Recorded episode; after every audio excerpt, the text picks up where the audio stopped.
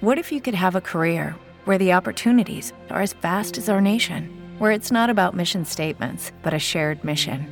At U.S. Customs and Border Protection, we go beyond to protect more than borders from ship to shore, air to ground, cities to local communities. CBP agents and officers are keeping people safe. Join U.S. Customs and Border Protection and go beyond for something far greater than yourself. Learn more at cbp.gov/careers. Our first all-in-person podcast on the Inside the Paint podcast. How about that? We've been doing how many episodes of this of this adventure that is Inside the Paint? An adventure it has been. Show number 411, show number 250 even since the three of us all started doing the show at the beginning of season five. And Nick, this is the very first time that you and I have ever been in the same, Same room. room, at the yeah. time of recording. Absolutely crazy. You guys excited? I'm sure that this won't go terribly wrong I am. all. We also have two cameras because we're gonna do, we're doing a video thing. So hi, if you're on, if you're one of the four people that watch the video. Yeah, well, if you're listening right now on Spotify or uh, Apple Sp- Podcast, go to YouTube and watch this video so you can actually put a face to our annoying voices. That's right. Um, and just see what like how this act- show actually works because it's kind of chaotic sometimes. And uh, well, to see how the show actually works, you'd have to be in each of our individual homes on any given Yeah. Sunday night. This is not normal, but we wanted to commemorate all three of us doing an in-person podcast for the first time ever. That's right. Yeah, and so there are two microphones, so we we're not exactly sure. Hopefully, it doesn't sound too echoey. Hopefully, it doesn't sound anything rough around the edges. I know absolutely nothing on this podcast is ever rough in the uh, production department. That absolutely never happens. So have nothing to worry about there. And the soundboard just is gonna blow everybody's eardrums out. Landon's got no idea what he's walked into, sitting right next to the speaker. All right. So bad. KU, they beat Iowa State. They're moving on to what feels like their 25th Big 12 championship game in 25 years. It's not that many, but they've definitely been in a lot of them. As of right now, we don't know who they're going to play, but you do because this podcast is not coming out during the TCU Texas game. We got that on. We'll hopefully have an idea at the end, but we're going to talk all things Jayhawks, all things college basketball. Lot of exciting things in the wide world of NCAA basketball to discuss. I'm Ryan Landreth. I am Landon Fields. and I'm Nick Weipert. This is going to be interesting. I'm sure that this will be crystal clear and not problematic at all. All right, let's do it. Number one, Kansas 71. Number five, Iowa State 58. Normally, this is whenever I would say, hey, one of you two read this game story blurb I've written in the notes, but we don't have those. We don't have notes because we're doing this right after the game ended. So, would one of you guys like to try an impromptu monologue to recap how the Jayhawks got to another Big 12 title game? Rock paper scissors for first. Ooh, I like that. Those goes. That's fair. um, so Kansas, mostly in control of this game. It did not look pretty for, especially the first half. Was was a quite gross game. What was the halftime score? Thirty three. I'm looking at the box where I could even read that. There you go. Like right in in front of stats you. in front of me. 33 to fit 25. 33 there to 25 uh, in the first half. Not the second half was much better, 38 33. So, not exactly an offensive showcase here.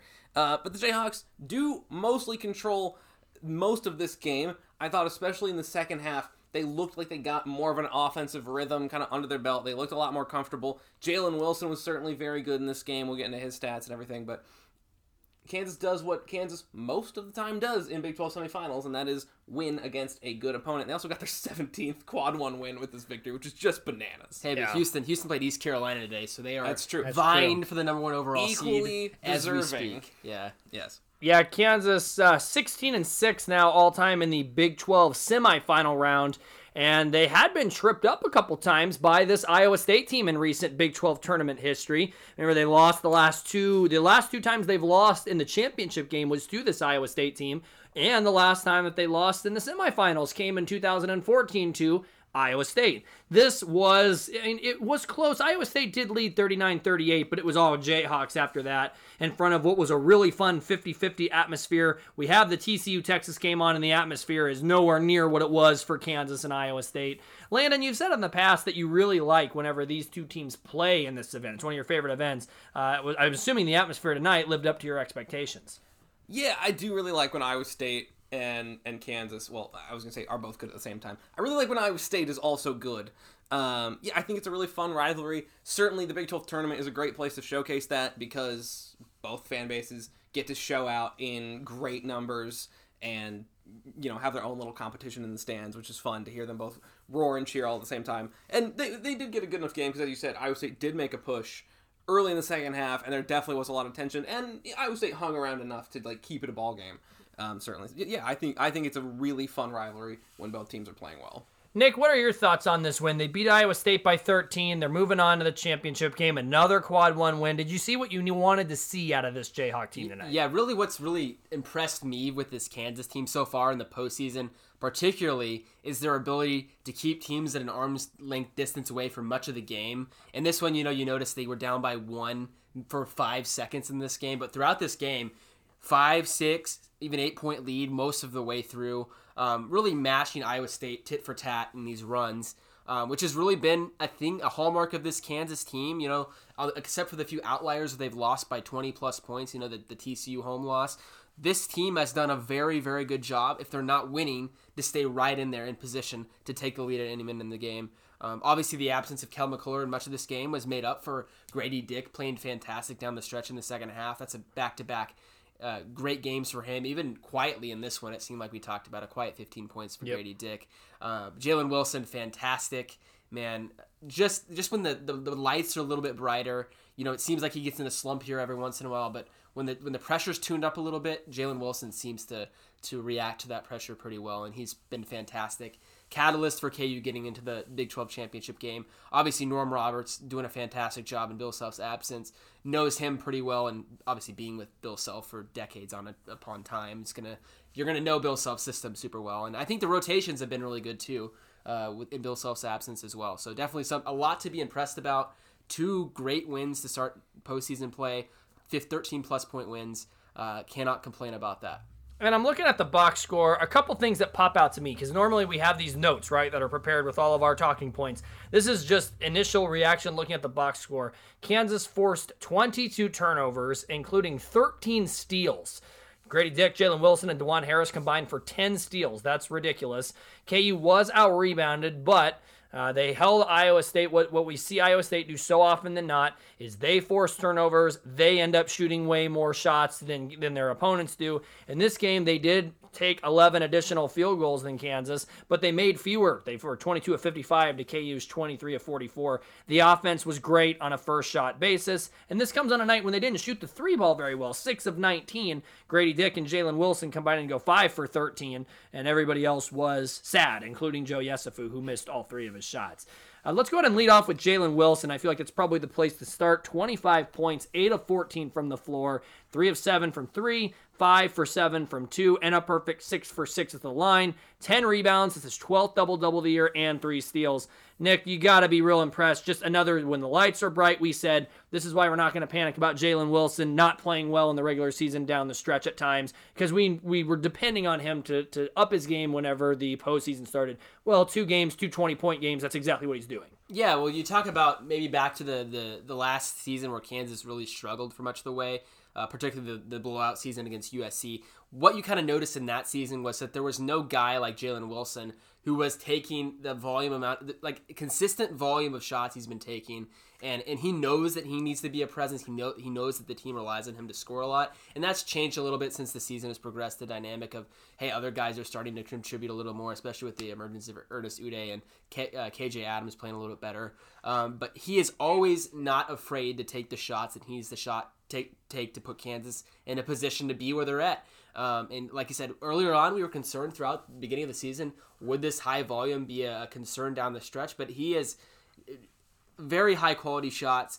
The threes, he's gotten a lot better with that. You know, you can see throughout his career, his three point percentage has gone up. So Jalen Wilson is just become super efficient. Um, he's high energy. You know, this entire team. Dajuan Harris is scrappy. Kevin McCullar is scrappy, and even Jalen Wilson has been really scrappy this season um, and just does things outside of scoring, which has been great. Double double, like you said in this game, and just Jalen Wilson, just seeing his trajectory throughout, you know, every Bill Self player seems like the trajectory from when they get here to when they leave is phenomenal. But I think particularly for Jalen Wilson, it's been incredible. Seven turnovers for Wilson. I didn't see that in the original box score. That's a lot, but still, he made up for it in other ways. Landon, where is Jalen Wilson? By and, and I'm sure you have other points that you want to hammer home, but just curious, something that popped in my brain. What does Jalen Wilson have to do before we start talking about him as legitimately one of the best three or four players in the Self era? He's got all the accolades. Yeah, that's uh well, that's a funny way to say accolades. Accolades, accolades. you know, there you go. what it is. All right. Um, I don't know. I, I mean, if he goes to another Final Four, or heaven forbid wins another national championship, Which would be nice. which would be really nice on the old resume. Um, I don't know. Like, say they lose the the Big Twelve tournament championship game, and say they have a Sweet Sixteen exit, just run of the mill kind of stuff. I don't know because that's that, that's how his career would end. He would be a national champion. I think he's is he top five? It feels like it. I feel like he is top. Five. I don't know what else you want. What else I'm- you need to see? Who who would be above him? Tom, Uh, Thomas Robinson, Frank Mason. But neither of those guys won championships. And I think that matters. Jalen Wilson led the team in scoring in the national championship game. I only say those two because the national. Well, Thomas Robinson did not win national player. Should have. He Should've. should have won national Frank player Mason of the year. did win national Correct, player of yep. Of course, Jalen Wilson very high in that race. Mhm, Yeah, Jalen Wilson's a top three. How many players has Self had that have been top three at the end of the year for that? I mean, Graham was probably right around there in his senior year. Mason and Robinson, obviously. Uh, so Wilson, there you go. He's what four or five guys at most that you can say are like that. He's got a ring for a national champion. He's got three Big 12 championships in four years. Could get his second Big 12 tournament out of three possible years. All America selection. All American selection coming right up. He's on pace to score well over 700 points this year. Already 659 points in his uh, in his what do they play? 33 games now, 27 and 6, Yep. 33 games. He's been spectacular. He's been we said at the beginning of the year all three of us agreed for Kansas to be national championship good, Wilson had to be an All-American. Well, he is and Kansas is national champion That, good. that's pretty good for a guy that you said was really overrated, Nick. yeah. Yeah. Nick It's, I use it as a motivational tactic. I, I, I send in the group chat a lot of reactionary stuff, even though I don't really feel like I'm a reactionary person as much as I used to be. I said he was overrated in the heat of the moment. And, you know, he started the game poor last yesterday, He Um, scored, and like, then he after immediately after I sent that text, he scored ever about scored 48 points in 30 minutes. then. Same with Since- Grady Dick. I, Yeah. I said that he has been uh, slumping, and then he made a three right after I texted that. So true. Um, I'm gonna start sending a lot of text messages like that as we get closer to the March Madness season. So um, I got you guys. All right, well, let's talk about Grady Dick here. Somebody want to give his stats a read? Yeah, Grady Dick played 36 minutes, 15 points, five rebounds, and all. I feel like all of his rebounds were just weird and scrappy and Kind of the way it's been all year. fighting through two people to get the ball. Uh, 4-10 from the field, 2 of 6 from 3. Did go 5 of 5 at the line. Had 3 steals, as you mentioned earlier, Ryan. Uh, 2 turnovers, 2 fouls. He was good. I mean, in this tournament, what do you have, 18 against Yeah. uh, West Virginia? Really solid Basically, all of them coming in the second half too. Yeah, and in this game, all you know, 15 more, 5 boards. He is scoring. He is shooting the ball a little bit better. 2 of 6 is still... It's okay. It's better than two of nine. I He like was one for five. The late, the late make that really served as the dagger, put him up twelve. That two of six looks a lot better than one of five. It does. Uh, if he can score on a decently consistent basis, like the four of ten is also really important. Forty percent from the floor overall is it's okay, not great, but if he can actually just if he can just genuinely make like four, five, six shots a night, like Yeah. Even if they're all twos, like Yeah. that's really important for a team whose offensive floor is really, It's really, low. it's really low. Yeah. Uh, Well, because you have Wilson, who I think everybody that you're ske- let's let's play this game. You're scheming against Kansas. You, you you're not really actively trying to stop Jalen Wilson. It's kind of like whenever you're playing against an elite NFL wide receiver. You're not going to hold that guy to zero catches for zero yards. Right. You're gonna he's gonna get his. But can you shut down the secondary weapons? And I think Grady Dick that's where he pops up the most. I think you see teams constantly trying to slow him down because when Grady Dick plays well, they don't lose. Like, think of the games Kansas hasn't won this year, with the exception of the Baylor game in Waco. When Grady Dick is on his game making shots, they haven't lost. At least that's how I view it. Yeah. Yeah, pretty much. I mean, you look at some of the other losses and you see Jalen Wilson having like 25, 30 points, and everyone else has like seven. And if well, everyone else had seven, that'd be great. But like three other people have seven, and Yeah. everyone else has like three or less. McCullar has seven and 33 minutes. Dick has eight and 36 minutes. Stuff like that. Exactly. And that is not going to be good enough to win big games in March.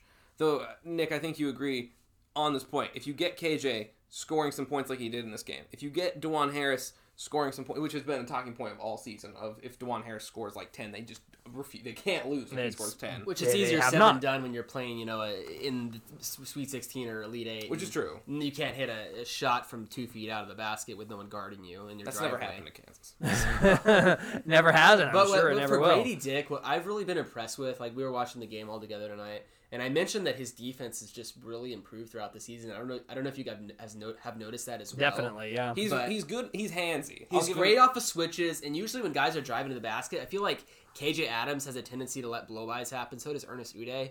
Um, Joe yes does too, but Hmm.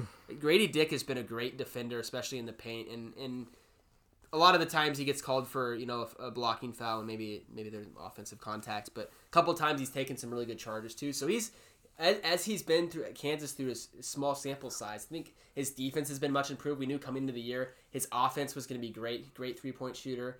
That kind of slumped, but now it kind of seems like same with Jalen Wilson. When the lights are a little bit brighter, the shots start to fall a little bit more, and I think that we're going to see uh, a little bit different Grady Dick than we've seen in the past few games, at least in conference. We're gonna see a different dick. All right. And on that note, let's talk about Dajuan Harris, who was their third leading scorer in this game. 11 points, 6 assists, 4 steals, 3 turnovers, 35 minutes. Just took 4 shots, 3 of 4 from the floor, 5 for 8 from the line. I, I cannot think of another game ever where Dajuan Harris has shot 8 free throws. He was getting to the line, and that's kind of explains why there were only four official field goal attempts because he was getting fouled on a lot of his drives. Um, I know that, that 11 points isn't going to pop off the scoreboard at you, but I thought that he was really good. We, we noticed several just jaw dropping passes that he's made. Landon, you kind of mentioned that you think that Harris to KJ Adams combination is starting to really come to fruition. Yeah, I think especially going into next season, I think if KJ Adams continues to develop his ability to go from the perimeter into score, which he he does have, um, he just doesn't show it as much as maybe we'd like.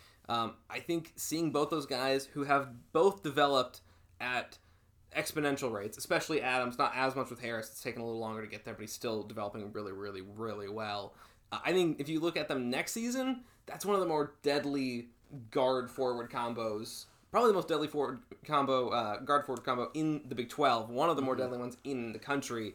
If they both develop the way I think they might, I really think we're watching greatness with Dajuan Harris, which is Yeah. hilarious considering what we were saying this time last, Last year. year. I don't remember that. I don't. I don't remember saying. I was very high on Dajuan Harris last year, if I recall Nick, correctly. you were very high on him. As I- well. I thought he Yeah, it was was really me on an island. I thought Juwan the Harris trajectory was for him to gonna score at 10 points a game this year. If I searched my uh, conversation history for D2 point guard Dajuan Harris, no results would come up at all. I don't know what you guys are talking about. Uh, yeah, we never said start Remy. Or Oh, yeah, there's which. I still kind of think they should have. But, you know, that's we're, we're, we're not going to. Oh, do you want to go there? In the, okay, I didn't think we were going there. Oh, I, I see. In the old soundboard, when I would click it again, it would pause. And now it plays twice. So, like, let's just say for whatever reason I wanted to play a fart noise.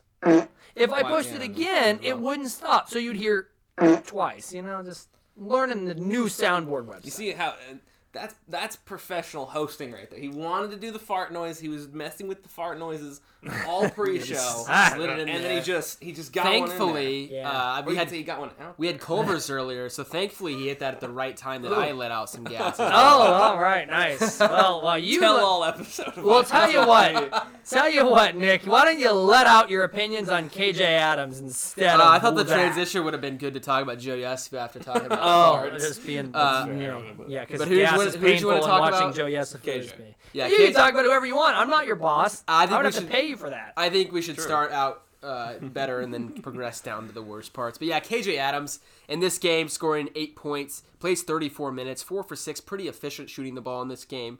Uh, had a total of four rebounds, all of them defensive, four assists, so he did contribute in other ways. Missed his lone free throw. Uh, what do you guys think of his performance today? You think it's been a little bit better than uh, better than he's been in, in the past few games, or um, what do you think it's going to look like for KJ Adams going later and deeper into this March run? And how much do they need him to be more productive for this team to have success in March? Ryan, I think you are being proven more correct with KJ Adams defensively is not terrible by any stretch. I thought he did okay. He's in this not game. like sophomore Mitch Lightfoot or anything, but he is the size does show at times. Yeah, it's not his fault. It's not his fault. But in this game, he's He's going not up a bad against defender. Usini, who's six ten, Right. and is just we saw a couple times, and then there was also uh, who was the other uh, big guy? Uh, Jones, the the guy with the, the the guy with the afro that sucks out loud at the free throw line, but was great in this game. Robert Jones. Yeah. Uh, we saw a couple times where KJ just got the ball picked from over his head just because he's small. I thought Ernest Udeh did okay in this game. I, I thought he was all right. He had a he had a thunderous dunk for his only make. Did block two shots. Scored four points in eight minutes. Uh, but I do think you're going to need Ernest Udeh to play 10 to 15 minutes in the NCAA tournament if you're going up against a team with back to the basket bigs. We saw Iowa State snag 15 offensive rebounds, and with KJ Adams grabbing uh, just four on the defensive end, that's part of it right there.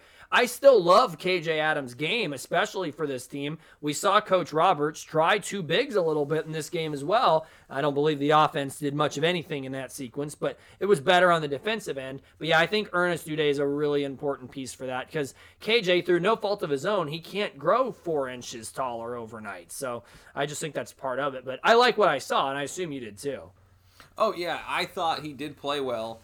Um, I, I thought Udeh played well as well. I mean, I, he's still raw, and that comes out, and that's why I don't know if you can fully trust him just to play like 20 minutes yet. No, no, he would foul out. Yeah, I, I, that'd be your biggest concern. Even though he didn't have any fouls. In the That's. I, mean, I was 20 just gonna say that's incredible. He Um, didn't have any fouls. But KJ, and he is he's really good, and I like his passing is so nice. Like he's such a good passer. Oh, great vision. For- he should have had a lot more than four assists. I believe Joe Yesufu's brick three pointers cost him at least two assists. And I thought the comparison to Draymond Green earlier in the year was a little bit weird because I didn't really see like the ball handling from him, but like that passing really does m- make him a little bit more of a like facilitating forward than I thought he would ever. Really. Except There's the a reason we were calling him K. second round. Draymond Green. that did happen.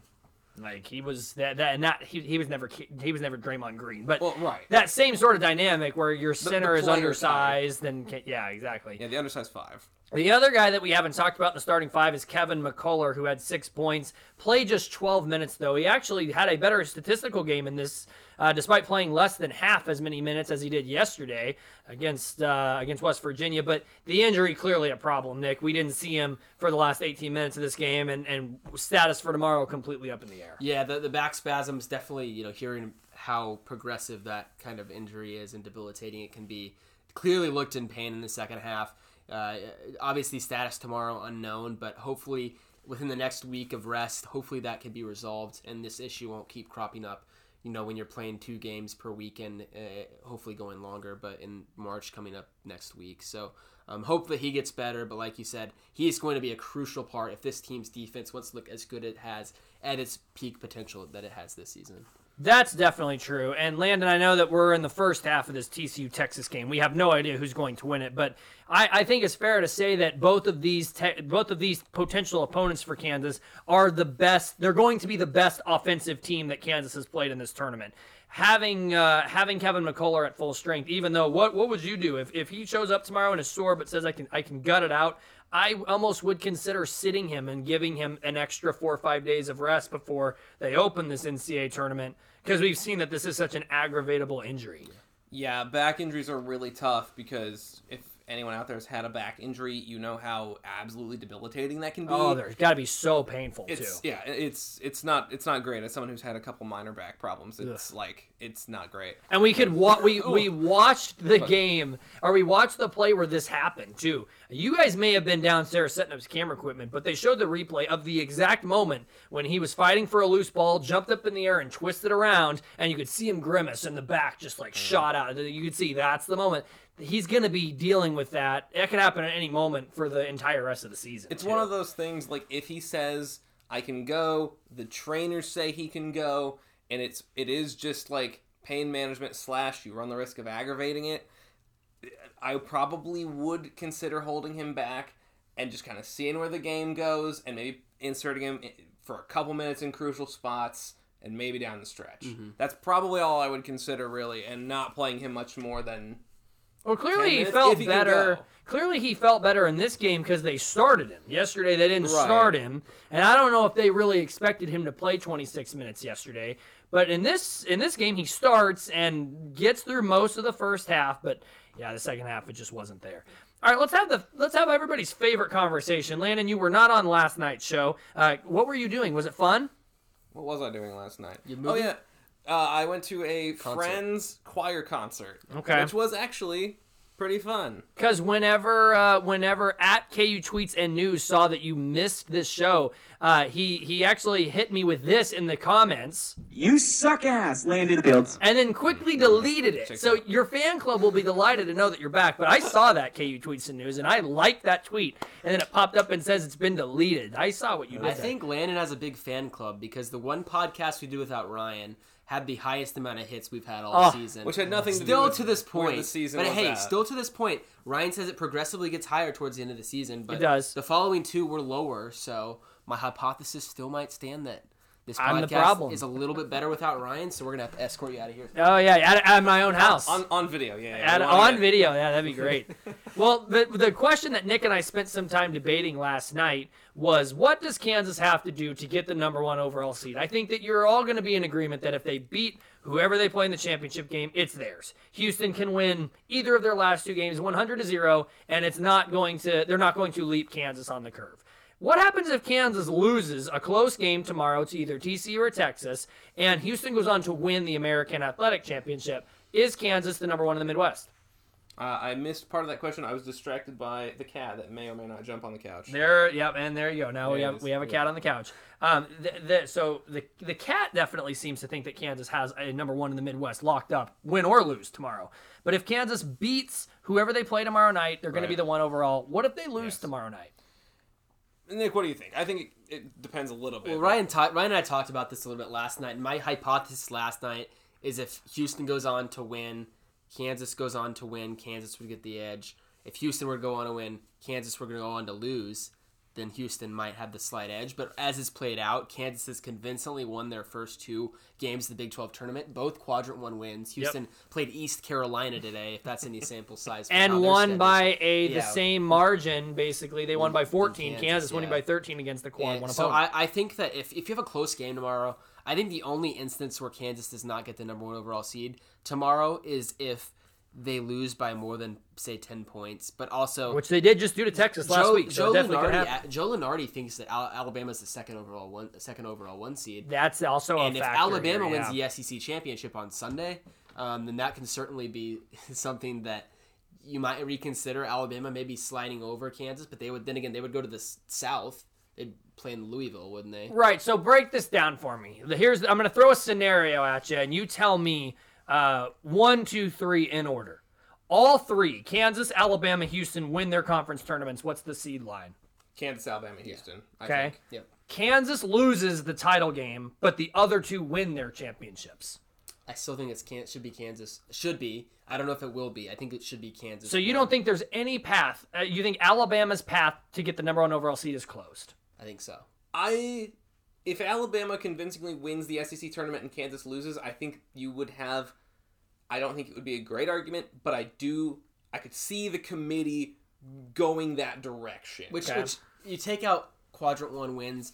That's what Kansas has on these other teams pretty clearly. The strength of record, strength of schedule, and these quality wins. You take that out, Alabama has at least a better schedule than Houston. Right, I agree. I, I Oh, think yeah. Houston With should five be three. losses, if they were going to win the SEC championship, five losses, Kansas would then have seven.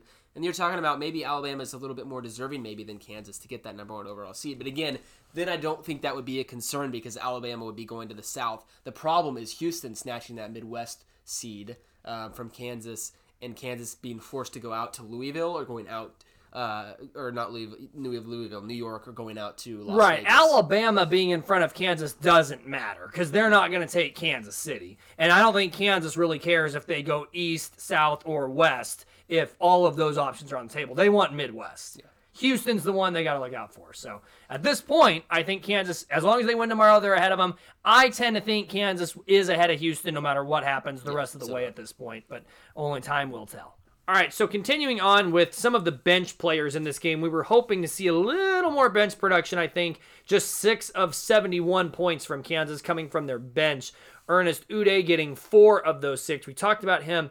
MJ Rice did not play at all against West Virginia. He did get on the floor several times, but couldn't stay out there because of poor defense and really didn't do much on offense either. Had a couple fouls, a couple rebounds in six minutes, no points. Bobby Pettiford, completely nothing except for a steal and a rebound in eight minutes. And then there's Joe Yesufu, who got 23 minutes in this game, uh, two points, one of four from the floor. Uh, I was watching the game with you guys, so I know that neither one of you was was too enthusiastic about what you saw from any bench piece not named Ernest. I want to ask, is this going to be a problem? But you know, we've been in this spot a hundred times. What is your takeaway from the bench? Uh, well, Joe Yesu certainly tried to score. I'll say, He I'll did. say that. He Tried did. his darndest. He really tried. Uh, I'm, I'm still concerned. I mean, I, I don't. This is one of the least productive scoring benches KU's ever had, at least Yep. in the Bill Self era. I mean, normally they at least have one guy that you can bring off that'll give you six, seven, eight. And last year they had such a lightning rod, such a lightning rod of a player that Right. was just ready to go. Well, and even Mitch Lightfoot last year was like Yeah. ten times more productive. I was than thinking la- I was thinking last night about how much Mitch Lightfoot would help this team. He would Like he really would. Of course, now any basketball player in his seventh year in college, in theory, should be solid. Yeah. But yeah, I mean, genuinely though, he would be a huge help to this Mm-hmm. team. I just really like how Joe Yesufu has really embraced that you miss all the shots you don't take. For him, you miss all the shots you do take. So. Yeah, he does. Yeah. And he tries. And there's there's we've seen a couple times wherever he's been really good. Wherever he's come off the bench against He's teams like Tennessee and Texas Southern. games. Yeah, he has. And I, I and I think you got to try it every time. I know that we watch Joe Yesufu struggle and we think, man, this feels like a waste of time. I think you have to give it a shot because you, there's a one in four chance that you're having one of those ten point three assist games from Yesufu. well, and it's not like there is a Remy Martin that Right. you're burying on the bench for Joe Yesu. It's not like any of the other guys are productive at his position anyway. So yeah, what are you what are you gonna do? Keep the one guard that you have seen flashes of also on the bench Right. longer? Like it does make sense to play him. You have to try. Yeah, and I mean MJ Rice. Uh, I totally didn't even think about how he didn't play last night. Like then I remember that this morning. Oh, MJ didn't play. This is just a lost season for him at this point. Yeah. Yeah, I still think he could be an okay player, but it will definitely be next season or beyond. I don't know if he's gonna be back next year. Is my wonder. I uh, he see. I Fair think he probably figures to be a starter next year, right? You would think. Uh, the face Landon just made, I think, says it all. It's kind of scary. And I think one of the cats just knocked one of the spring to. Or, no, I think they just discovered Landon's equipment over there, so they're gonna have. Yeah. Uh oh, we may have to. There we Nah, go. we're. We're okay, trying to do a show with some animals here, and yeah, it's, it's going great. Mike Jankovic, Zuby Ejiofor, they took their warm ups off at the very end of the game, and and that was that. As th- we're now distracted by cats, which you know it would happen if you're doing a. That does happen. I mean, the cat is now trying to climb off of my backpack into. Yeah, Just keep uh, yeah, now everybody's up. Everybody's up. All right, air horn. Up. let's see here. I think we've tamed the cat at We this have. point. Oh, their cat's coming back. Uh, it's like Joe be going back to take another jump shot. It's like we know how this is gonna go, but yet we continue doing it. Oh, all the cords, Landon's climbing all over. Uh, the, we could have talked about Bobby Pettiford in that little gap there, but he didn't do anything like the regular. you Yeah, know, Bobby Pettiford's. Pettiford did as many interesting things as the jersey number he wears, and I, I just ultimately got that wrong. I thought that he would be. Uh, the Frank Mason comparison was was never Yeah, it fair. was so premature too. I, I don't think we ever said he's Frank Mason 2.0, but we thought I, I just thought he would be more involved. So now the cat's back. Which, speaking of getting involved, the cat with Landon's personal items. yeah, Buster is potentially putting up a better stat line right now than yeah, than Bobby. he did something interesting. That's something that Bobby Pettiford did not. That's true. Maybe Buster I had to Pettiford draw would do better. defensive Yeah. attention to him, which is Bobby Pettiford did not necessarily warrant. I feel like, uh, yeah, I feel like Bobby Pettiford, eh, maybe Buster Pettiford would be would be a little bit better. I don't know. I I don't know. I, I do think like you watch him and he does like he has Frank Mason isms to him. Like he's quick, the body type. Certainly, like he's just kind of Just doesn't a, a do stocky anything, kind of. though. That's Yeah. thing, like the, even he Frank cut- Mason in his more frustrating early couple, uh, frustrating a little bit early seasons, like he still had like great games, and you could see that there was a very very good basketball player in Frank Mason, and Bobby Pettiford has shown that like what against North Dakota State. But uh, Frank Mason averaged six points and shot 33% on threes as a freshman. Yeah. And that's what we kind of thought we were getting from Pettiford this year. Sophomore Frank Mason was 13 points a game and shot over 42%. Yeah, he was. Like, yeah, I mean, he was a fantastic player. And I mean, and granted, Frank Mason was a college scorer. Only Moses Malone scored more points at his high school than Frank Mason did. Bobby Pettiford, I don't think was ever known for that. But see, I think Pettiford's a more likely transfer candidate this year than uh, than MJ Rice. they have a would- couple of combo guards coming in uh-huh, class next yeah. year. I just don't know who Pettiford's going to legitimately get minutes over uh, this year, and it makes me sad because I had high expectations for him. All right, KU in this game, 52% from the floor, 32% from three. They were much improved at the free throw line, shooting 19 of 26 for 73%. They did lose on the glass, but they forced 22 turnovers, which really offset the 17 that they committed themselves. Uh, any any takeaways uh, from this game? It was good to see Kansas play well. Uh, they now have back-to-back comfortable wins in the Big 12 tournament. They have a one seed on lock, maybe the one overall on lock. A win tomorrow night would definitely put the nail in that coffin. Uh, what are your closing thoughts about what we just watched Kansas uh, put up today? Nick.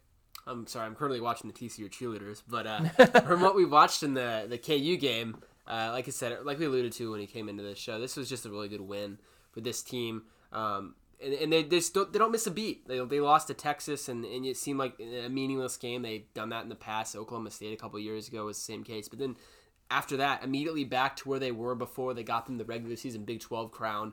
Um, and they're they're hitting their stride again at the right time. Maybe while other teams like K State, um, among others, are, are, starting to fall off a little bit. So a lot to be encouraged about. A lot of opportunity for guys like Ernest Udeh. You know, KJ Adams, see what he does in this postseason. Obviously, Kevin McCullar is going to be a big question mark, at least in the immediate future. But uh, really, nothing you can be super disappointed about, especially with guys like Jalen Wilson and Grady Dick getting back off their schneid. Landon, any closing thoughts? Yeah, I, I agree with Nick. I think the offensive production you're seeing primarily from Jalen Wilson, from Grady Dick, is really encouraging as this team makes its push into the big dance coming up. And on, yeah, I mean they are they're a win away from being the number one overall seed with chance to play in the T-Mobile Center in a couple of weeks. All right, let's go on to other games. And there is, uh, we're kind of in the midst of some games are in progress, some aren't.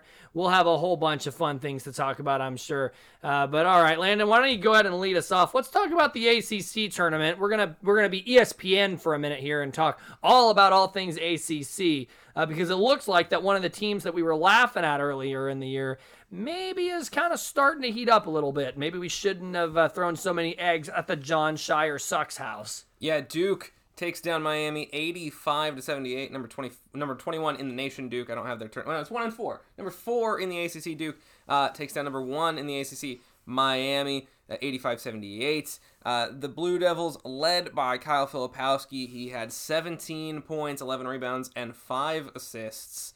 Um, yeah, I think you're right, Ryan. I think Duke maybe just took a little bit of time to find themselves, but they are playing really well. I still think Miami is maybe the team I would bet on to be more dangerous in the NCAA. I don't think I agree with that anymore. I, I you know. had me until I mean Duke's won eight in a row. They, You're not wrong. I, They're playing really well. And and there's just so much talent on that team. Like, what seed is Duke right now? They were a six at the beginning of the week per Lunardi, but if they win this ACC tournament, and they're definitely going to be They're favored. Uh, yeah, they they feel like uh, the four that I want no part of getting in Kansas's region. That is one hot basketball team right now.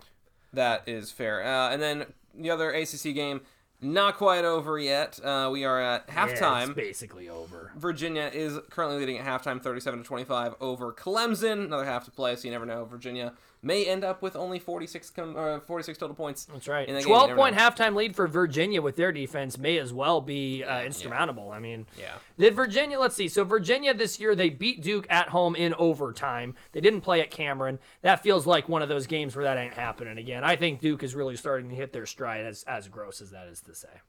All right, let's talk about the Big East. Nick, you can take that one because we have it uh, very, very clearly. We have that game, uh, the title game, all mapped out, and there were two. Uh, there were two really good semifinal games between. What four should have been the title game, I think, in this conference. Uh, UConn and Marquette, number 11 and number 6 Marquette.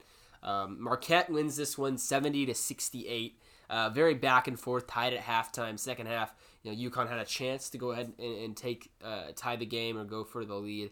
Um, but Marquette, Shaka Smart with hair on his head now, did not at Texas. You know, when you're not dealing with the Texas boosters and that BCS money, Much less You can grow hair. It's a lot less stressful Yep. than Marquette is. But you tell me that wasn't Nick Wright coaching Marquette? right? They look exactly the same. But them. uh, the, the the leader for Marquette in points, uh, his last name's Kolek. He looks a lot like Christian Braun with a little Yeah. bit longer hair. feature hair. white guy in the game. Oh, oh, hold on, hold on, everybody, hold up. So you know what we didn't do in the KU recap? we didn't about do. the white guy. Yep. Talking about the balding guy? Or are we talking about? There's a couple options here. and neither one of them really did a lot of damage against Kansas. However, we just got to talk a little bit about that one guy. Who's who's The what? guy that looks like he's 29. Yes, who was that? I don't even know. Well, Oh, there there was out. um uh, th- there was there was Hawley who came in the game and got really excited about something we didn't know. He didn't he didn't shoot a three. Uh, Aljaz didn't shoot any threes. No. Um, I'm trying to find who the who the the, the really white guy with the receding hairline that gave uh, uh, Eli King. they they didn't get burned by a guy named Eli. He really should have shot the ball. He, he would have gone to the basket. He bricked his two um bricked his two free throws, I think. Wow, he? averaging Yeah. a 1.1 points per game this season. Twenty percent career he's a three point freshman. shooter. Absolutely would have made a handful of them had uh, had he launched. He's okay. from a place called Caledonia, Minnesota. Yeah, Sounds about right. So Nick Marquette beats UConn, and then in the other half of that, it looks like Xavier uh, is definitely going to play Marquette in the finals. They are up big on the Blue Jays in the second half. Uh, Sean Miller, sweaty Sean Miller, coaching Xavier, uh, definitely feels like he's getting closer to getting one of the bigger jobs. That feels like who Texas should call, right? Yeah. Like he's a very good basketball. That coach. feels like a solid call, yeah. Uh, what do you guys think? Early vibes about who wins that potential showdown? Marquette and Xavier, two of the three highest ranked teams in the Big East. Anybody shopping? Anybody stopping Shaka's Golden Eagles? Two close calls in two games in the Big East tournament so far for Marquette, but I think I will take them. Yeah. I think that's my guess. I think they're the best team there. Xavier's good though. I don't really want any part of either one of these teams in the. I, I don't really want Kansas to get any Big East teams in their in their bracket. I think Marquette is great. Oh, that's a police siren. Okay, I was like, what is going on here? Is it? Yeah. Okay. Yeah, it is. Great radio. I think Marquette's really good. I don't want any part of them. I don't want Xavier. I don't want Creighton because Baylor Scheierman exists, and I don't want uh, I don't want UConn either. I really just don't want any Big East teams in Kansas's bracket. Give me all the Big Ten teams instead, not the Pac-12. Anything but the Big 12. Whenever Bill Self is the coach. Speaking of the Big Ten, earlier today, number five Purdue secured a win over Rutgers, a team on the on the border of getting in the tournament. I think at this point they're in after beating Michigan yesterday. Rutgers gave them a game, but yeah, in the end, too much Edey. Seventy to sixty-five was the final score. Um, Zach Edey was not the leading scorer though for Purdue. That was Gillis. Um, and then also in the nightcap of the Big Ten game uh, games, Maryland and Indiana currently tied right now, so that should be a good finish. Um, so Lower yeah. seeds. Uh, given given the, the, the higher higher seeds are running for their money. Ohio State with the win, Penn State with the win. Yep. Uh, in in the other quarterfinals, I should have taken Ohio State. I really wanted Yeah, to. Ohio State's starting to heat back up. They're a five-win Big Ten team that has now won three games in three days. They do face the Fighting Zach Edey's tomorrow. Got to think eventually they're going to run out of juice. Uh, so that tournament is Purdue and three teams that aren't Purdue, right? Feels like the Boilermakers are going to run away with that and lock up a one seed. Even though if it's Indiana in the finals, we did see them lose to Indiana home a couple of weeks ago. Uh, yeah, the Big Ten, I don't, I don't mind them. What if in the uh, we really don't have a lot to talk about in the Pac-12, but what if assistant turned interim coach Norm Roberts beats a bunch of Pac-12 teams in the tournament after Bill Self can never ever get it done against a Pac-12 team. Uh, blank check for when Bill retires. I think. Yep, I think you have to at this point. Uh, so Bill Self is 0 4 against Pac-12 teams in the NCAA tournament at Kansas. Name the four losses. Against Pac-12 teams. Yep. Well, USC, USC is one. Yep. UCLA in the Elite Eight, Yep. uh, Oregon in the Elite Eight. And Yep, and Stanford. There it is. Look at look at that list. In case that any Not any a forgettable one among them. No. Oregon made a thousand threes. Stanford didn't make a single three. UCLA was basically a home game, and then uh, which one am I missing? USC did the Shaq oh, dunk dance. USC. yeah, USC just USC beat them by 37 points. the 30 worst. yeah, Oh 35 or whatever. Yeah. 37, I think. Was- That's the worst so loss in the bad. self era, right? Points wise. Yeah. Even the Kentucky bloodbath of 2014 was quote only 32, as the cat has decided he's going to sit on Landon's backpack. I think one of the cats was doing the splits inside the camera bag earlier, which is They were both hilarious. huddling. Oh yeah, over like how close we can we get to Landon's equipment without him getting up? As a um, reminder, if it fits, they sits. That's how it goes. In the SEC, so we had number one seed Alabama, top five team in the country. They made quick work of Mississippi State, a tournament Mississippi State team, and Alabama still runs away and hides from them. The upset of the day from a point spread perspective was number 25 Missouri pulling off a five point underdog turned upset win against number 17 Tennessee. The Volunteers, remember, they beat Kansas. They climbed into the top five early in the season. Uh, Tennessee has gone from uh, 18 and 3 to 23 and 10. So they are, uh, what is that? That's 5 and 7 in their last 12 games. Uh, Rick Barnes hasn't made the second weekend of the NCAA tournament since 2008. Um, you guys should not bet on Tennessee to go deep in your bracket. Jo- you, will you look me in the No. eyes right now and promise you will not have Tennessee making the Sweet 16? Don't do it. No, it's Don't not going to end well. Just say no. Just say no to Rick Barnes, which is, if we're being honest, what Tennessee should have said all those years And ago. And worse than drugs. Good win for number 18 Texas A&M, who puts together a wild comeback. They beat Arkansas by outscoring them by 19 in the second half.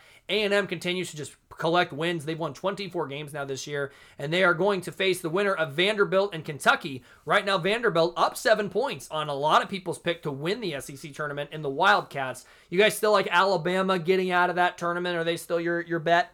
Um, I think so. I think so. I think they're definitely the best team, but I don't know. Texas A&M is is pretty legitimately good. Texas A&M just beat Alabama. They did. just a couple of days ago. and there's other solid teams here. I mean, it's not a gimme. It's it's No. it's it's gonna be a tough road, but I do like Alabama more than the others. Really, not a lot to talk about in the Pac 12. Number two, UCLA starting to pull away from Oregon. Certainly looks like they're going to make the finals. And then number eight, Arizona, a eight point favorite against in state rival Arizona State.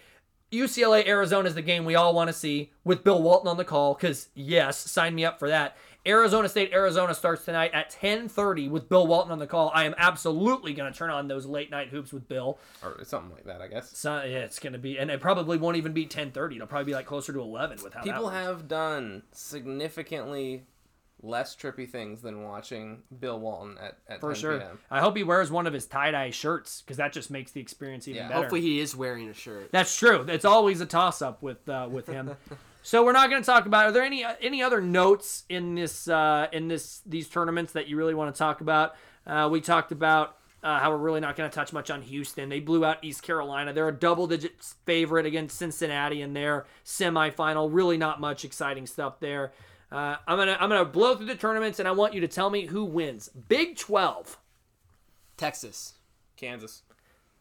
ballsy call by Nick because we don't even know if Texas will be there as of right now, though they do look pretty good so far through a half. Okay, what about uh, the Big Ten? I'm gonna go with Indiana. I Okay. Indiana gets it. Purdue. ACC. Duke. Yeah, I hate it, but Duke. Yeah, Duke's looking really good. SEC. Alabama. Alabama. Pac-12. UCLA. I think UCLA is really rounding into form nicely.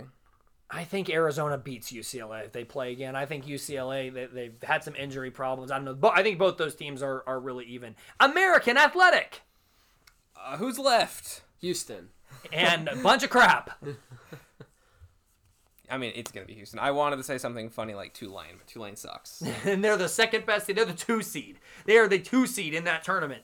Uh, and no, last, no, Memphis is. Memphis got him, ended up getting him by a game. Oh, did they? That's in right. Well, play, Memphis yeah. should have beaten them at the very end Yeah. there.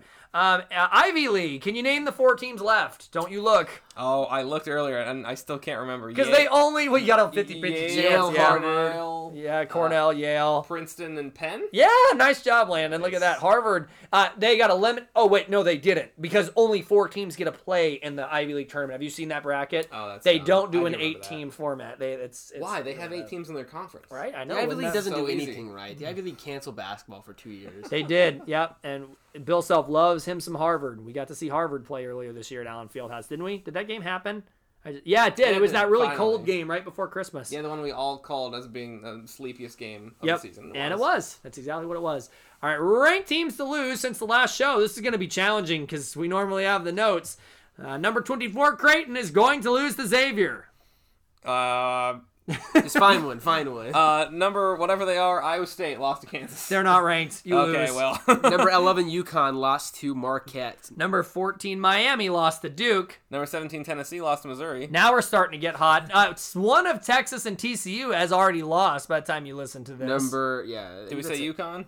Uh, yeah, Nick Nick got UConn. Yeah, I think that's everyone. All right. Kentucky might lose. Number 23, Kentucky- Kentucky. Yeah, Kentucky down. is really screwing around with Vanderbilt right now, which is pretty darn funny. Uh, Houston lost. No, no, they didn't. Oh, because no. They, Uh-huh. they, They lost their dignity. lose. They lost their Heart dignity. bless 'cause- your heart. Yeah, they don't. Uh, Bill Self has his head up his ass so much. that was an accident. That that, that was supposed to be their horn, but welcome back. Really mean of Nick to joke about Bill Self at a time like this.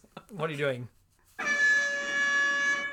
All right, ask RCB. We're doing a little too good on time. I really don't know what to do with my hands at this point because normally we're 3,000 beats into the show by this point.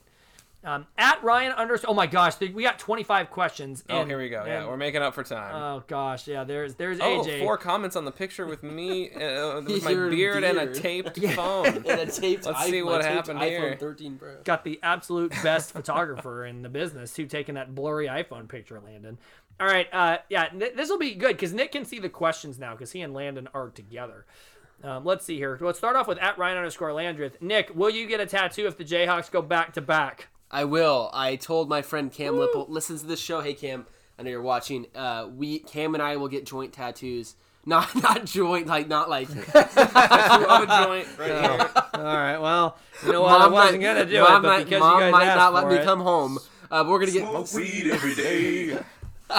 That's your tattoo. No, we've just decided that's your tattoo, Cam and Nick. If Kansas wins the title, If I get a joint tattoo, I'm gonna get disowned by my family. I'm taking Landon's last name. I don't think his parents would let me in his house either. So I guess Hey, No, my, my joint- mom would make you sleep in the garage. a joint with the smoke coming out that says uh, that Self. spells out Bill- yeah Bill Self smoking a joint and he's got two fingers both with rings 2022 No, uh, I don't know. It it wouldn't be. It would not be involving any illicit drugs, but it would probably be a tattoo of some sort. There if you They go. did go back to back. Just Cam and I agreed on Not that. illicit drugs, but Nyquil, aspirin, lined up. prescription meds. at Show Me Hawk three questions number one what's more annoying Hilton South or Burrowhead oh god they both- Burrowhead is worse. Burrowhead. so Hilton South is is a thing Like, Justified. it's justified right Burrowhead was never really a thing it was one game so yes I'm gonna say Burrowhead's more annoying.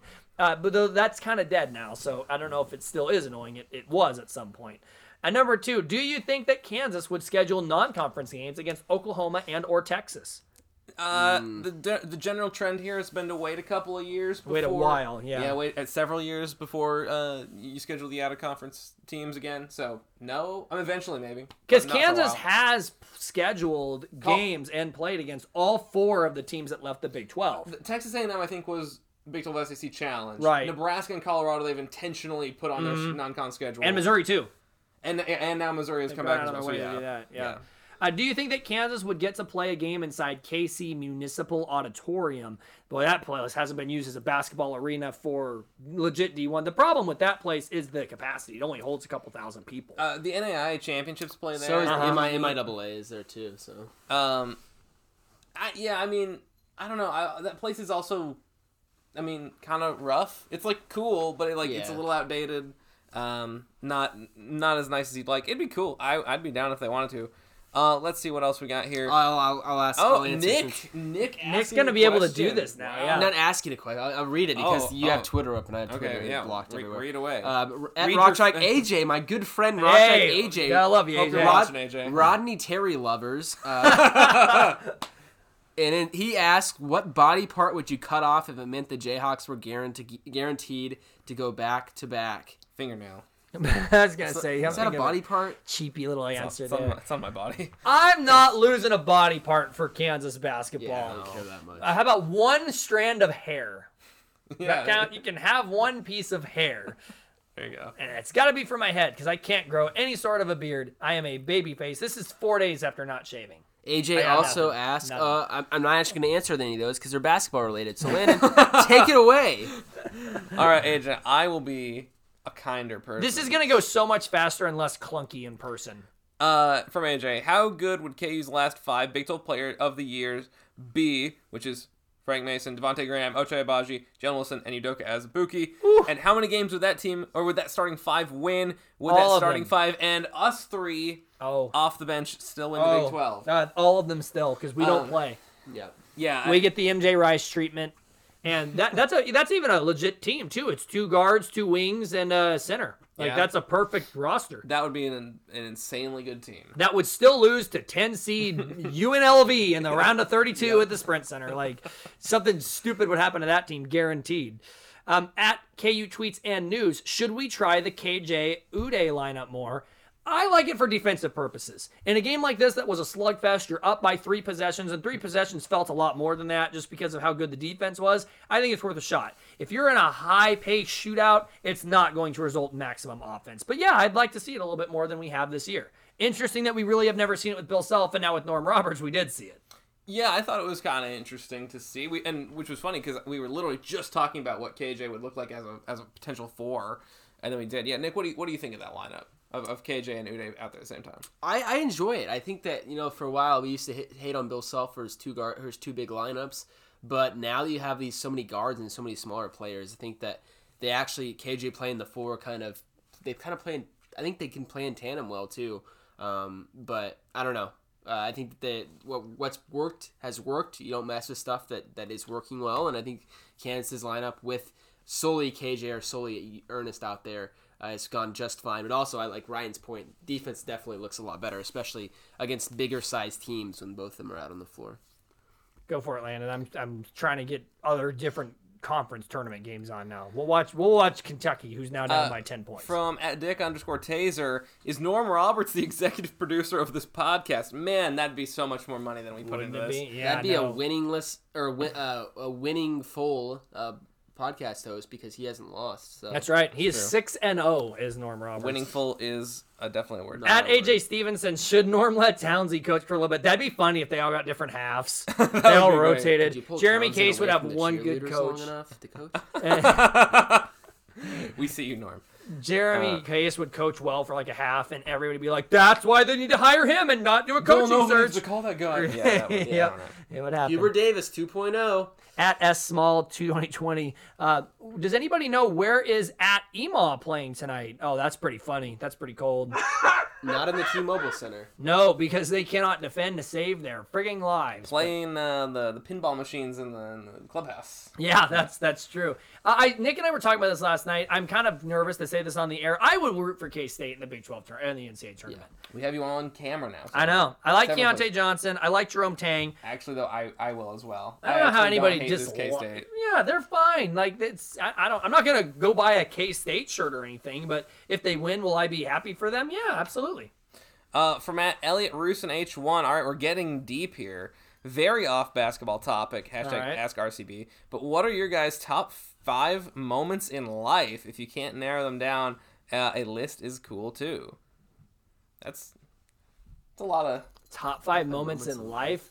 Um, a lot of things. when Bill Self played Jalen Wilson with two fouls in the first half. That was the greatest moment of my existence, I'm pretty sure. All right, so top five moments in life. I mean, I guess I have to say my wedding. Um, Yeah. I have to say my proposing to my wife. That was that's up there. And then Chief Super Bowl, Chief Super Bowl, Jayhawks title. That's, that's not a bad one. Um, Two of those won't apply for either of us. But Right, What do you mean? You guys are Chiefs fans. I mean, Ryan's wedding was cool, but yeah, it was not top five. it'd be more fun to be like in the like the one getting married. But um, Uh, I don't know. I walked 16 miles Yeah, that so day, the man. s- That was a long day. Nick, the super player guy that gets with all the women, uh, pats me on the back. Like, I am just right, right there with you. This is our uh, we're sitting on a couch together. Ryan's the therapist, and uh, we're telling the doll where it hurts. yeah, that's right. Keep pointing to it. I don't know. Top five moments in life. That's too hard. I feel like. I don't know. I should have more than zero. I mean, guess, one of my one of my top moments in life was when I learned that Landon ripped his shirt off and out of anger with Jalen Wilson That fumbling that ball out of bounds in Austin two years perhaps ago. one of my bottom five moments in sports life, Yeah. at least. that team, you're, that entire season, rooting for that Jayhawks team that you hated so much. Um, I visiting some old friends in Michigan when I went back for uh, a wedding last month, and we a different wedding, a different daughter they have uh, in August. Had a couple moments just kind of sit back and be very nostalgic and sappy for a second. Those Nice are deep. those are those are way up there. the top uh, 411 days of my life are the 411 days we've done this podcast. oh, I thought you were gonna everything say else is tied the only games you've ever seen the Royals win in your life. Oh well, no, they Uh. haven't won 400 times. I don't think. Definitely doesn't feel like that. At Rock Chalk AJ, Girl Scout cookies or ice cream? Uh, yes. Ice cream. Why not both? Put the Girl Scout Girl cookies Scout in the cookies ice are cream. Thin mints in any flavor of ice cream. Have you not had that whenever they did a Thin Mint Blizzard a few years ago? They haven't brought Oh, I it don't know back if I since. got to have Girl that Scout one. cookies are overrated. No, Girl Scout cookies are No. cocaine in cookie form. You are correct. They're They like are- six dollars a box. It's just, Yeah, They are they're- $6 They're worth now. every penny. It's it's gotten ridiculous. Uh, what is the best flavor of Girl Scout cookies? Uh, thank you. Correct. Thanks, the thanks a lot. It's not even close. There's other good flavors. I, I can't name them. The Thin lemon ones the- are pretty good. The thanks a lot are okay. I'll give you that. I, but that's the thin that's mint, my type yeah. of cookie. Yeah, like it's it's just not. a shortbread with chocolate. I Yep. mean, Yes, they're not overrated. They are properly rated. Uh, from at Stephen Timmy seventeen, rank these people from most annoying to least annoying, and then Stephen lists Fran Fraschilla, Shaka Smart, Bill Walton, Tanner Groves, and Big Twelve refs. Big Twelve refs number one. Number one. They're the most annoying. Fran annoying. Fraschilla number two. No, I think the refs are more annoying than Fran. The refs make a push for number one. Uh, I said refs one, Fran Yeah, two. oh, sorry. Uh, right. t- I, I meant uh, Tanner Groves. Tanner Groves makes a push. Tanner Groves is But three. Tanner Groves at least did nothing. I hope Tanner Groves gets, gets steps in a big puddle with his brand new shoes every day he ever leaves the house for the rest of his life. Refs one. Okay, uh, you know what? Fine. Refs one. Fran two. Uh, Tanner Groves three. Bill Walton three. No, Bill Walton No, is not Bill even Walton's on this five, list. yeah. Bill Walton rocks my socks off. Shaka is five. Sorry. Chuck is not that annoying. he, yeah, there's nothing he's kind of a twerp, but he's not Sure, like these guys. Yeah, I don't think he deserves to be on this particular Yeah, list. that's that's too that's too mean. At real GL or at real G play a one. Who are two team or who are teams that we should avoid in the NCAA tournament? the good ones. I don't know. This question. this question always. Big East. Big East Yeah, teams. that's uh. Alabama, Duke. So all the yeah all the good teams. Uh, I don't really want any part of yeah the, the the Big East four. Those are the ones that I'm I'm not looking for. The Big East schools for sure. I would say you don't want too much of surging UCLA either right now. Don't really want Miami. Miami shoots the three ball really well. They're one of the best Yeah. three point shooting teams out there. Uh, but I've seen a lot of brackets with various eight and nine matchups for Kansas, and none of them have me going, "Oh no!" I think they're. You saw what they did in Missouri. That's an eight seed. Yeah. Also, I would like to shout out uh, Rock Chalk AJ because he posted a, um, a a picture of Michael Jordan saying "I'm back," which I got because I forgot that you said that you weren't asking questions on the la- on the last couple shows. Right. And then he's back, so I got Hey, another one from Elliot Rooston H that we didn't even read. Uh, separate from Allen Fieldhouse, where would your favorite college basketball arena be to go watch a game at? Uh, I've only been to Allen Fieldhouse, Bramlage, and the T-Mobile Center. Those are the only three I've been to. Uh, I've I have not even been to Bramlage yet. So. Bramlage is cool. Bramlage during a KUK State game is good. I would love to watch a game at uh, at Duke. I think it'd be so I fun if say, even as someone out. who hates Duke, I really would like to go to Cameron Because that's the one that we always see it compared with Allen. That's the one that we always wonder. Right. Cameron and Allen Fieldhouse. I think the Dean Dome Yep. specifically for like a Duke game, an NC State game, like one of their. Mm-hmm. You need the matchups. juice. Yeah, with one with a lot of uh, juice in it would be really really fun. Rupp Arena always sounds like it- a freaking mall. It sounds awful. I don't need to go. the there. uh, what is it? Michigan State's the Breslin Center. Uh-huh, That, that- that, gets pretty zone. energized. Texas sometimes. Tech's arena's up there too. That place Yeah, is always honestly, chaos. That's one, that, that one's a little more feasible, probably. Yep. Um, Hilton. Hilton's Hilton, a good call. Hilton would be really fun to go to. Yeah. T-Mobile Center is really good though. You guys need to. Landon and I went to that. That we went to the least attended basketball game in the history. Yeah, of when T-Mobile when there was 46 K State fans and one TCU fan being me. Yep, and that was two years ago tonight, and uh, just a little bit less than two years ago tonight. you remember that night? Yeah. It was You not won't, fun. let, you won't let me forget. Yeah, I don't know why you'd want to. I will not eat food at the Sprint Center for the rest of my life. Ed uh, cool underscore hands underscore Lucas ask. I know Nate Oats is was the top of your coaching hires to replace Bill Self someday, but what about TJ Otzelberger? I think he is a good heck of a coach. Also, who else would you want to call to be the next coach after Bill? Well, my first call, if I am Kansas, let's say that that for whatever reason Bill Self's done after this year. My first call is Jay Wright. Yep. Jay Wright would say no, but I would I would make him certainly. say no. I'd probably call Billy Donovan. Uh, Who also make is him. almost certainly going to say no. Yeah, but I and but I I don't know. I Well, think these that- guys though, I mean, Kansas is the best coaching job in the country. Yeah, of but Billy Donovan has reached the pinnacle of the sport Twice. Like, yeah, I mean, like he doesn't have a lot more to accomplish unless he just wanted to coach at one of the premier Right. programs. Like if he just wants to, then maybe. I'd be tempted to call Scott Drew too. Yeah. I think he would also say no because he's set up so well at his Yeah, current he too. program. But Tony Bennett is getting a call. He's a very successful No, basketball I coach. refuse. If I- Tony Yeah. Bennett's the coach, hey, we are done doing this. We're done being Kansas. Fans. What if they called John Calipari? Hypothetically. Uh, I don't know. What He might say Coach yes. K? What would, what would Sampson from Coach Houston K. say? Uh, that, that that may be more realistically a guy who would consider it. Yeah, Mick Cronin's doing well, but he's also at UCLA now. Honestly, Sean Miller. Yeah, Sean Miller's a great call. Sean Miller always felt like he kind of was similar to Bill Self. Cheaters. He fits right in with the. exactly. Yeah, a brand synergy. Yeah. Shaka. No, A stop it. call? No, He's got Marquette as the number six no. team in the country. I'll coach Kansas before Shaka. I don't need that. That'd be hilarious. You to see what coach the Kansas fans- from your couch already enough, so. At JBird8287, time for Yesufu and Pettiford to go. I bet one of them does leave. I bet one of them comes back and one of them transfers out. And yes, we just bricked another three. At uh, let's just do some AJ questions here. What is your layout for the Thursday Friday games on the NCAA tournament? Four TVs, two TVs, tablet, two TVs, and an iMac. three TVs. My work computer. Oh, you didn't ask off oh, for it? It's okay. So there's a Oh! thing that I hate. I hate this truly.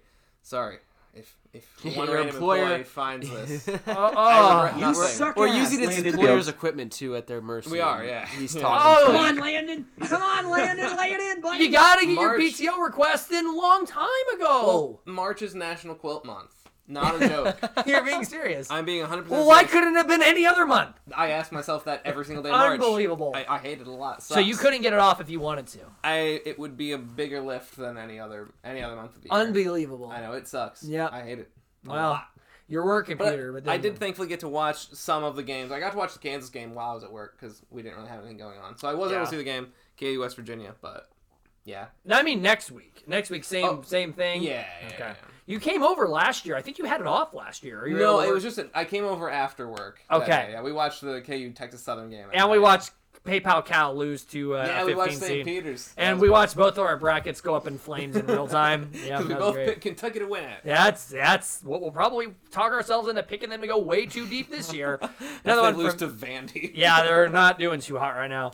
Also from AJ, if you could pick any Jayhawk from the Self Fair to just hang out with for a day, who would you pick and what would you do? There's another similar Hmm. Nick question would there do that was uh, Remy Martin, and I do mean do. same, same similar sort of question from Chase underscore Van Square. You're on an island, you can only bring two Kansas players. Who would you take? Nick's taking Remy Martin twice.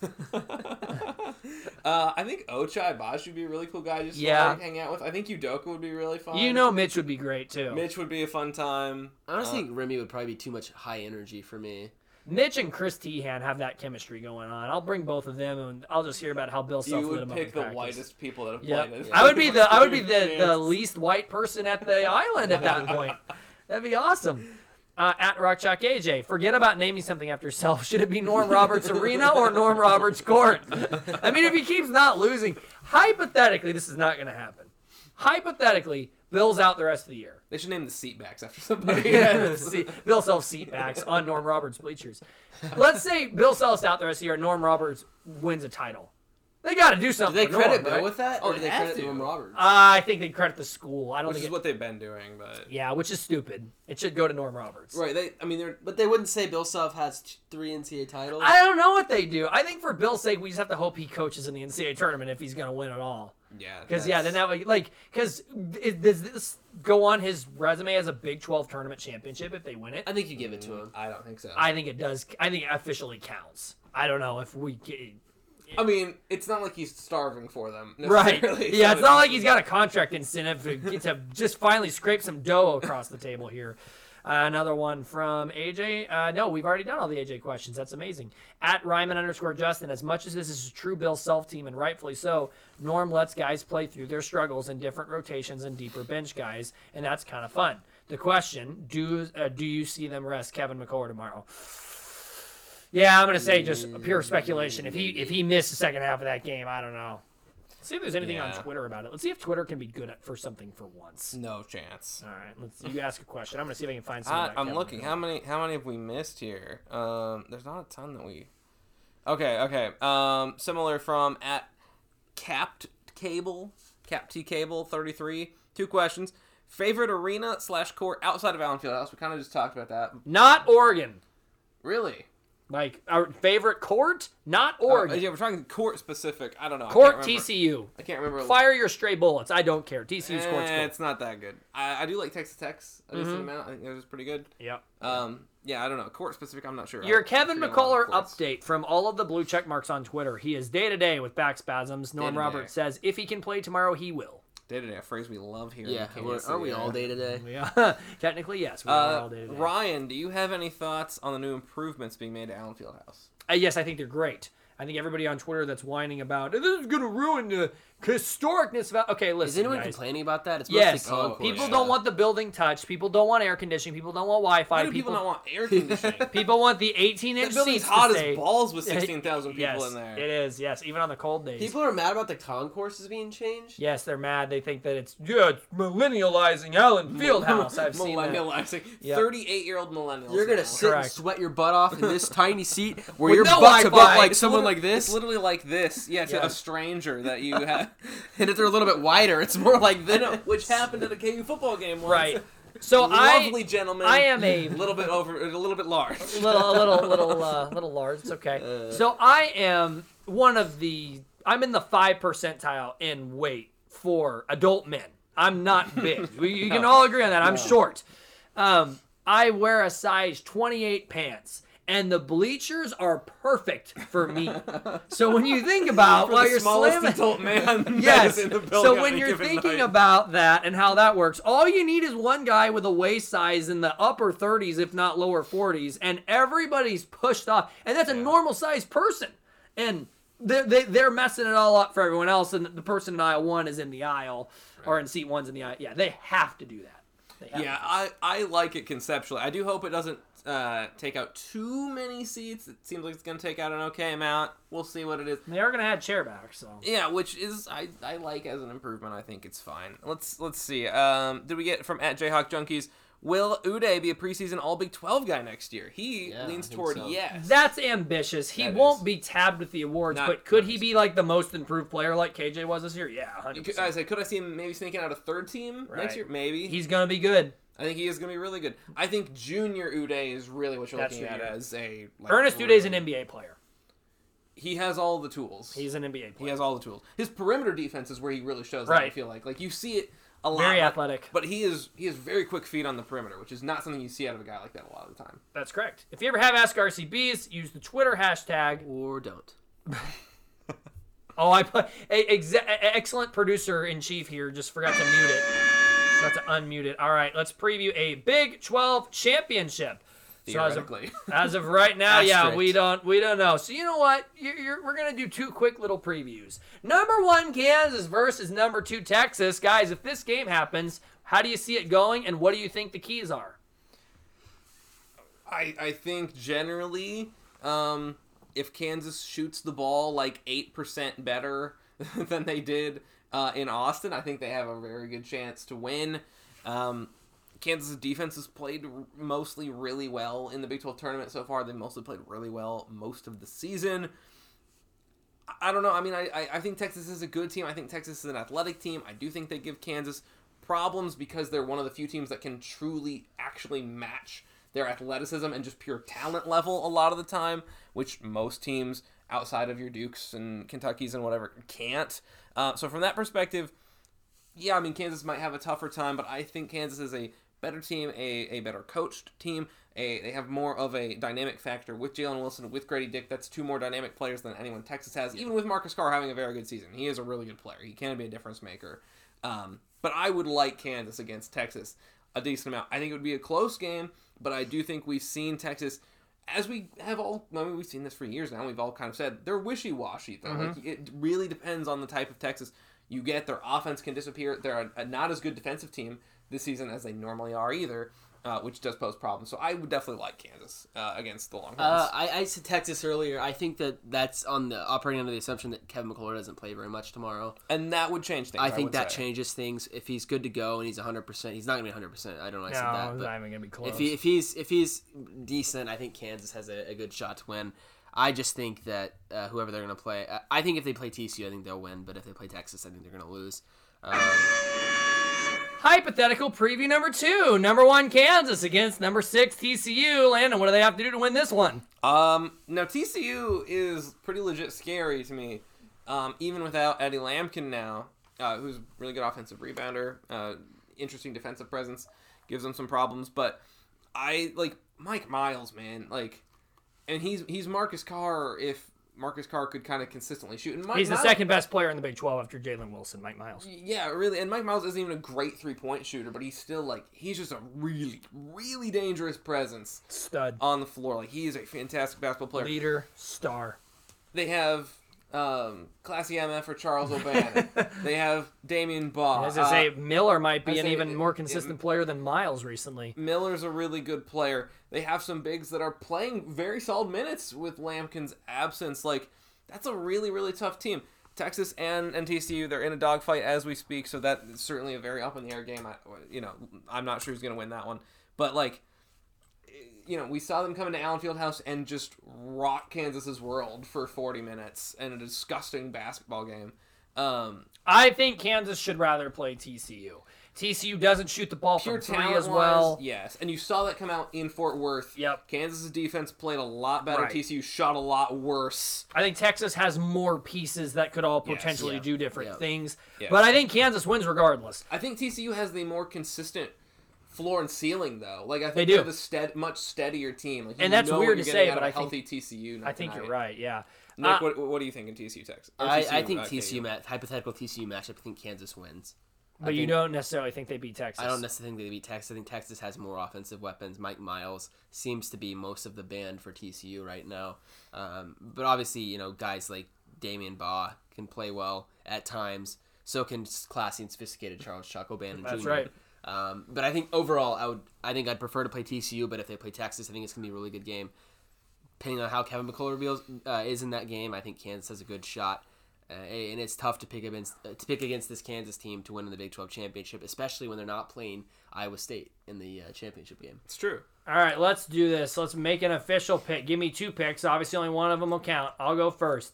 Kansas 73, TCU 63, or Kansas 75, Texas 70. Uh, I think Kansas 77, TCU 73, or um, Kansas 76, Texas 70. Kansas 73, TCU 65, Texas 76, Kansas 73. All right, we got He's some stuck with Kansas over. He's stuck with Texas over Kansas. we got some close games here. All right, other games. These are your final official pick'em games of the season to your total. Number 21 Duke against number 13 Virginia for an ACC ship. Give me Duke. Yeah, agreed. I hate it, but yes. Yeah, Blue Devils. Number six, Marquette against number 15, Xavier for the Big East title. Landon, I know you got to pick some different games here. We're two games apart. You want to catch up. I'll give you all my picks first to give you the opportunity I- to do it. I will go with Shaka's Golden Eagles. Uh, well, in that case, I'm gonna go with uh, the Sean sweaty Sean Miller's Musketeers. I will also go with the Fighting Shaka Smarts. Uh, and the Pac 12 final, we don't know. UCLA, we're going to just assume it's UCLA Zona. I'm going to take Arizona to beat UCLA. I'm taking UCLA regardless. I will be taking UCLA. Uh, number four, Alabama versus number 25, Missouri in the SEC semis. I will take, uh, yeah, I will take the Crimson Tide. Yeah, I am going to as well. Alabama's hard to pick against. Uh, they could lose though. I feel like they could lose. They're they have these big spurts where they win by 40, and then they have these clunkers. But I will pick Alabama to win the SEC tournament. Number 18, Texas A&M against either Vanderbilt or Kentucky on the other side. I will take the winner of Vanderbilt, Kentucky, just to, to give Landon the opportunity here. Y'all in on Uh, Texas A&M? I am. I'm. Gonna, I would take them either way. I think. Okay. I will uh, take Texas A&M. Number five, Purdue against Ohio State in the Big Ten semis. Is this when the run ends for the Buckeyes? It is indeed. Yes. Yes. Penn State against probably number 19 Indiana. Like they're they, yeah they're up by seven with a minute left on Maryland. They're probably going to do it. I will take the cra- I will take the uh, the Hoosiers. Uh, yeah, same. Penn State. Don't sleep on them though. They're good. Yeah. Uh, Indiana. Let's do the Ivy League. Cornell versus Yale. Landon, I'll take Yale, so I assume that means Big Red, baby. Oh yeah, I Andy figured Bernard. that. Let's This go. is how Pickham's going to be decided, isn't I it? will with, the, with the with the yeah. We don't know semis. anything about. I these will take Ivy the Yale Bulldogs. Uh, Penn versus Princeton. I hate Penn for what they did to Kansas in 2018, so I'll go with the Tigers. Go Penn. Quakers all the way. Let's go. Landon, who's your favorite Quaker? Oh, uh, probably one from the 1700s. I don't know. I will take the Tigers. And Cincinnati against number one Houston. No one has ever referred to the Princeton Tigers as the Tigers. That's never happened. We all want- maybe, but uh, We all want Houston, right? Yeah. All right, so here's how this is going to work. we're going to give you a two podcasts next week before the NCAA tournament starts. We'll give you a Kansas recap with a preview. We're going to talk about the Kansas draw specifically from their perspective. That'll probably be about a 45 minute show with an in depth preview in their first game. But then you're going to get a separate bracket preview podcast where we'll all go through the brackets, make our predictions, do all that fun stuff. It is going to be a lot of fun. This is the most wonderful time of the year. And here we National go. National Quilt Month.